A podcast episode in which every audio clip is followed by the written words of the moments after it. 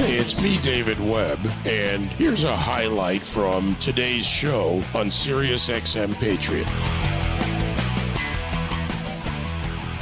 One of the news items, maybe not just a news item, but a major item out of this round of midterms elections is what happened in Florida, specifically what happened in Miami-Dade County.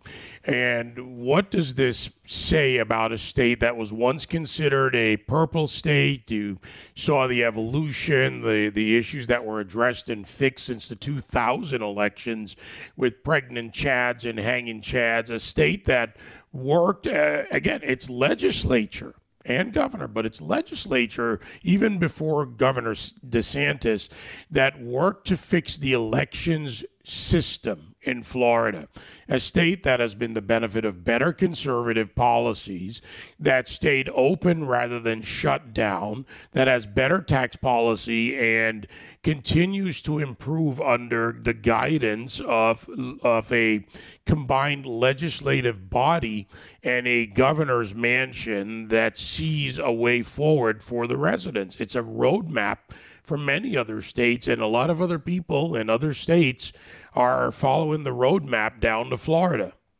Corey Mills won over Karen Green in District 7 in Florida, and once again a key flip for Republicans who are still, as of this moment, one seat short of a majority in the House of Representatives. And, you know, this is happening around the country. Not enough of them, I'll say that. But those key flips matter because the incumbency factor is a result of the demand from the voters. Representative Corey Mills, Congressman-elect Corey Mills, I guess we can put it that way, joins me now. Corey, just first of all, congratulations. Thank you so much. I appreciate you having me on today, David. So let's talk about the importance of what happened, again, with District 7 to lead to this and your win over Karen Green. Well, you know, I think that obviously redistricting plays a factor, but I think that it's also, you know, one, a referendum on the Biden presidency, and two, I think it's a very vocal vote that we are not going to stand for the Marxist, perverse, ideological kind of indoctrination by the left. And I think that, you know, when it really came down to it, you know, David, I'm only an R+5. You know, on the generic ballot, they had us around winning by 7. On our internal polls, we had it by like around 9. And we ended up winning by almost 18 points. And what I actually heard from our non-party affiliations as well as for the Democrats is that we see you as a person of action. You know, not just my United States, you know, Army combat veteran service, not just the fact that I went to Afghanistan and conducted one of the first successful overland rescues of Americans after Biden left thousands to die. But even during Hurricane Ian, where I was still a candidate, and we were loading up 26-foot trucks to take to the civic centers for the consolidation point for people who are displaced, going out on a swamp buggy and trying to do actual rescues of people who were trapped in their houses as the water had not peaked yet, helping to deliver food, water, baby formula, baby food. You know, I didn't knock on people's doors and say, hey, who are you voting for and what party are you? We're all looking out for our community, our constituents, our district. And when it came to situations like this, people know that when the answer comes, I'm going to call. Let's look at Central Florida from this perspective, and you tell me what your thoughts are on this.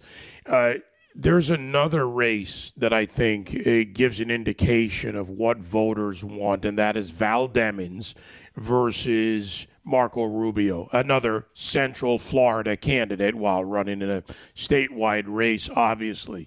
So Central Florida, the I-4 corridor, is that changing, again, part of that reddening of Florida even more, like Miami-Dade, which also showed in its state voting? What's going on in Central Florida? Well, I think it's the same thing in Central Florida is occurring in all the rest of Florida. I mean, for the first time, we've got over 300,000 plus more Republican registered than Democrats.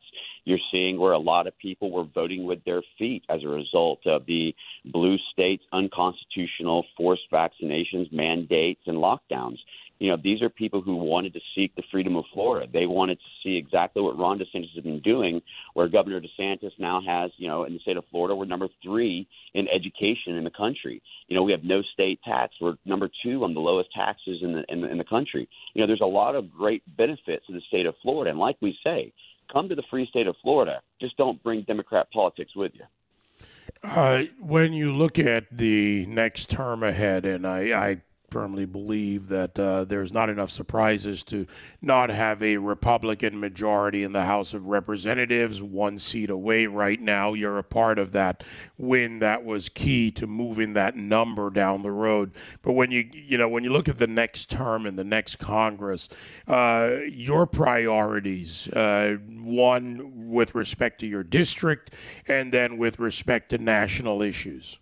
Well, I can say right now, one of the main things I'm focused on is this term on helping us to secure our borders, helping to do things like 100% audits on Ukraine funding so the American taxpayers understand as stewards of their money, we're going to make sure it's allocated and going to the right places, making sure that we're not looking and helping the political imprisonment for the people of J6 who are wrongfully imprisoned, looking at the ideas of getting our inflationary spending under control, being the proper checks and balance, and also making sure that we help to support and defend, not defund, our men and women in blue so that we can get our criminality down. You know, people need to feel safe. We need to stop the indoctrination of our schools and our military.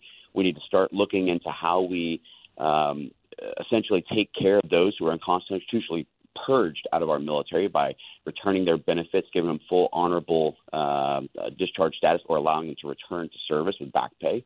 I think there's a lot to do right now, but getting our nation back to an America First agenda is my top priority and something that I support within the conference.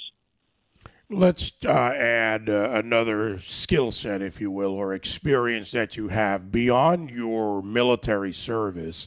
You've worked with the State Department and other agencies in the Middle East, the Afghan conflict, the Iraq conflict, and you're about to go, once again into that fray where those areas matter. We saw as you mentioned, it's just a disgusting withdrawal or, frankly, exit from Afghanistan, which beyond the horrific images, our 13 dead at the gate and so much more, is also a policy failure. So, looking at that and what needs to be done in Congress and what can be done, what are your thoughts? Well, first off, we need to acknowledge the fact that the Biden administration put political optics over military strategy and safety of Americans. They put the idea of trying to withdraw by September 11th on a date as opposed to trying to make sure that everyone was out safely. They actually handed over a strategic thing that we had fought and built out in Bagram Air Base that could have housed 40,000 plus people to do proper vetting, as opposed to this, what they consider to be a successful airlift that had 83% of the aircraft not even with vetted individuals or SIVs or people who had a P2 and actually supported the American campaign. And so, we have to look at the fact that why is Lloyd Austin, why is Secretary Blinken, why is General McKenzie and all the others not sitting before a committee right now asking why is your strategic failures led to 13 brave heroes to die and create Gold Star families? Why are you not answering to the other Americans, probably 2.5 dozen on is what we've estimated right now, on the other side of Abbey Gate who are blue passport holding Americans who also perished? Why are you not announcing this to the American people? Why are you not announcing the fact that when you took over HKIA, you actually shut down commercial flights and are actually part of the reason that Americans were trapped, because a lot of them had returned flights home on Cam Air to Dubai, on to Emirates and to other airlines that you shut down when you decided to shut down Bagram and take over HKIA? Why did you allow the Taliban to take over and release 40,000 terrorists and some of the worst criminals out of the Bagram Detention Center because you chose to hand this off with no actual security and protection? There's so much going on right now, to include the $86 billion that Biden left to now have the most well-equipped, well-armed terrorist groups in the world with American stuff from ISIS Khorasan to Haqqani Network to the Taliban. There's so much going on that people need to be held accountable. And I think that's what this election really was about, was Americans elected conservatives into office to hold those accountable for all of the atrocities that we have seen over the last 22 months. My guest, Corey Mills, from Florida's 7th District. Going forward, there's a lot of work to be done in the House of Representatives. And one of the concerns, Corey, I think you and I have probably talked about this before, it's certainly voiced by the Patriot audience, is the leadership or at times lack of it, and the will to fight, right? You come from that environment. You understand, as I know, the war fighter. And the leadership in Congress has been lacking. You don't win every fight. But how you fight, how you engage in the fight is a question many ask about Kevin McCarthy, who's expected to be the next speaker, and other leadership positions in the House. So as a someone going into this fray, and once you get past freshman week and all the other things that happen in January, how do you challenge the system if you're willing? And what about getting closer to regular order? Well, first off, let me just say there's been a complete crisis of leadership across the nation when it comes to elected officials in office. That's part of the reason that I kind of threw my hat in the ring, was because I don't believe in compromising or giving an inch.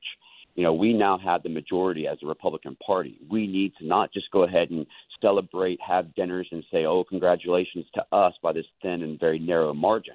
We now have to do something with it. And we can't compromise our values at any point in time, but we need to basically hold every one of the Democrats who abuse their power. We need to hold them accountable and make sure that we do the same. We need to take off the kitty gloves. We need to start actually fighting, which is what the American people has asked for. And I can tell you right now, I will not be silenced. I will not be, the other day when they were talking about leadership questions, the first thing, a lot of freshmen don't get up and ask questions at the mic. It's usually senior members who are questioning leadership.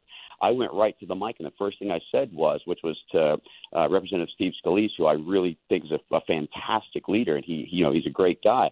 And I said, bottom line, will you support a 100% audit on all funds that was sent to Ukraine to ensure that the American taxpayers' money was not just wasted the entire time? And also note that I will not vote continue funding for Ukraine because it's not a kinetic warfare and it's economic resource. And I went into the geopolitical reasoning behind it. I'm not going to be silenced, David. And my whole thing is that I'm not elected by the party. I'm elected by the people.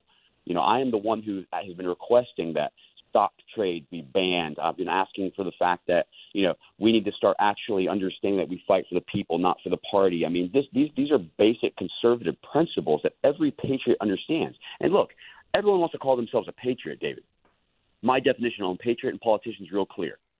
Politicians are only looking 2 to 4 years in the future and what sound bites will actually help them to get reelected. Patriots are thinking about the next generation and what type of country we leave behind. That's what matters to me, is making sure that my children, my future grandchildren, and the unborn are protected, safer, more prosperous, and more opportunities. I'm a kid who came from a socioeconomic class just above the poverty line. We are about equal opportunity, not equal outcome. That's the greatness of America, and I want to see American exceptionalism returned once again. Corey Mills, Florida's 7th District Representative. Corey, good for you, man. I remember, months and months ago we met at an event, and you talked about what you were going to do. You've done it. You've got a big battle ahead of you, though. You're just about to land on that beachhead. You know what? We've got, when we first started this process, there was 17% of Congress that was made up of military veterans. We now have one of the largest military veteran classes, with folks like myself, multiple combat veterans who are in here, Navy SEALs that are in here, Marines, Navy, Army, Air Force. And I can tell you right now that all of us, when we swore that oath in uniform, just because we took that uniform off doesn't mean that our oath expired. We're getting ready to take that oath again in the same exact fight and same tenacity and same desire to go ahead and protect those on the left and right, which is now the American people. We're going to take that exact same fight right here to Congress, regardless of our freshman, sophomore, or seniority status within the halls of Congress. Corey Mills, Florida's 7th District. Thank you, Corey. Thank you, David.